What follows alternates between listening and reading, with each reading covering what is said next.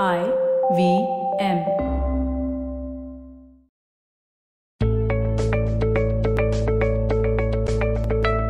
In last week's episode, I told you I'd be talking about overthinking in this week's episode. So here we are with another positively unlimited dose of positive action. And we are countering overthinking with organized thinking today. Overthinking usually is the same thought being repeated in different words. It's full of what ifs and hypothetical situations. The most important thing about breaking through this downward spiral is to stay in the present and only focus on that which you can do immediately. But let me talk about organized thinking for a moment too. It's about creating boxes and lists, knowing which part of your life is involved in the present situation, and if any others will get affected. Organized thinking requires us to be clear about what we want in terms of outcomes, experiences, and what we are willing to or not willing to do. Let's talk about to do lists and how these are often what cause so much overthinking when actually it's supposed to be a tool to help organize our lives. Yes, that's the example I'm choosing today to help you figure out how to break through overthinking and move towards organized thinking. It can be so overwhelming to just stare at those to do lists, knowing that things are just moving into a so called pending list, right? That's because our to do list is this big laundry list. It isn't a prioritized, focused list. Also, this to do list isn't about what we want to accomplish. It eventually becomes a list of tiny, tiny actions that are just piling up. Call XYZ and the aunts and uncles of ABC. Email my boss, his boss, his boss's boss, and so on. Even if we do put deadlines, these are just a bunch of numbers and tasks that keep getting pushed. So, what's the point of making this list? Well, I'm going to share two ways to create and tackle a to do list. I'm hoping to share what organized thinking can look and feel like through this. Also, giving you guys a way to consciously practice organized thinking over overthinking. My first trick, and the one I go to most, is to work with a done list instead of a to do list. Yes, that's right, a done list. So I hang on to that overthinking causing laundry list of tasks. I keep it to one side, peeking into it every now and then, only to see if I need to add anything new to it or to make sure I didn't miss out on something that was more important and had to be done that day. On the other hand, I create a done list and I keep writing all the tasks that I have completed through the day.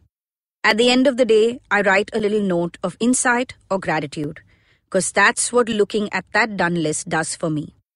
A done list is way more gratifying and can fill me with a sense of accomplishment, even in those tiny tasks of having finally emailed people or having made certain calls.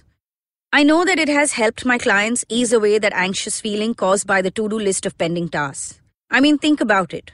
Think about seeing a very important piece of work, but a very boring task, like raising invoices, neatly scribbled under the words done.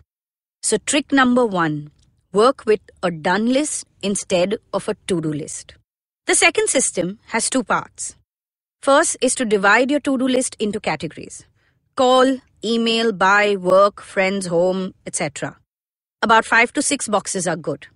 Under call, you will put the names of whoever it is that you have to call. Under email, you will put the list of whoever it is that you have to email or the emails that you need to check and respond to.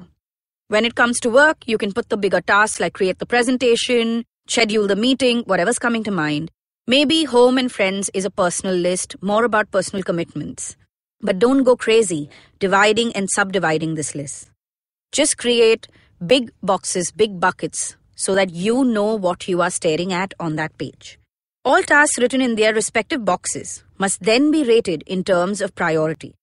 So, a task that has to be completed today is obviously very high priority, while one that can be done at any point during the week could be medium to low in priority.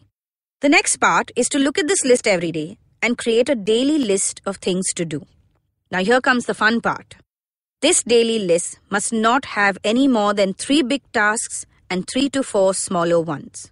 For example, calls can be bunched together as one small task, while completing that presentation could be one of the big tasks. And even this daily list must be prioritized. What is the one task that you have to complete no matter what? And if you have to push something to tomorrow, which task would that be? You want to eventually stop pushing tasks or then choosing to put tasks that can be pushed in the list in the first place. This system also requires to have a sense of how much time each task will take and being realistic about how you manage your time. So if you know that you're going to take four hours to finish the presentation, don't put two hours as your deadline. There is no need to put pressure on yourself, and there is no need to set yourself up for failure. And it is for this reason that I don't put appointments and meetings in my to do list at all. Those are not tasks to be completed. Appointments and meetings are a completely separate list for me. My tasks have to be completed in the time that I have between these appointments and meetings. Creating detailed, prioritized to do lists is a great way to train the mind to think and act in an organized manner. Try this system even when managing personal commitments, and you'll find yourself feeling emotionally a lot more sorted too.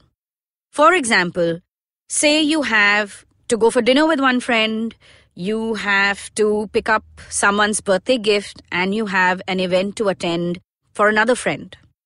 Think about where this goes in your task list in terms of what do you need to organize to make sure that you are there at all these three important moments of your personal life. Use a to do list in a smart way. Know that you control it. The to do list does not need to control your emotions. Remember the trick that I shared in the beginning about breaking through overthinking? Consciously choose to stay in the present, stick to the facts, and only focus on what you can do immediately. So I hope this episode helps you have a very constructive week. I hope it helps you sift through the chaos of personal and professional commitments. But remember, and know that there are many more such tips and tricks in the previous episodes. I hope you've been listening to those too. You can tune into them on ivmpodcast.com or you can download the IVM app too. And do tell me what obstacle I can help you overcome by talking about a positive action to counter it in one of my next episodes. You can leave me a message on Instagram. My handle is Positivity Angel.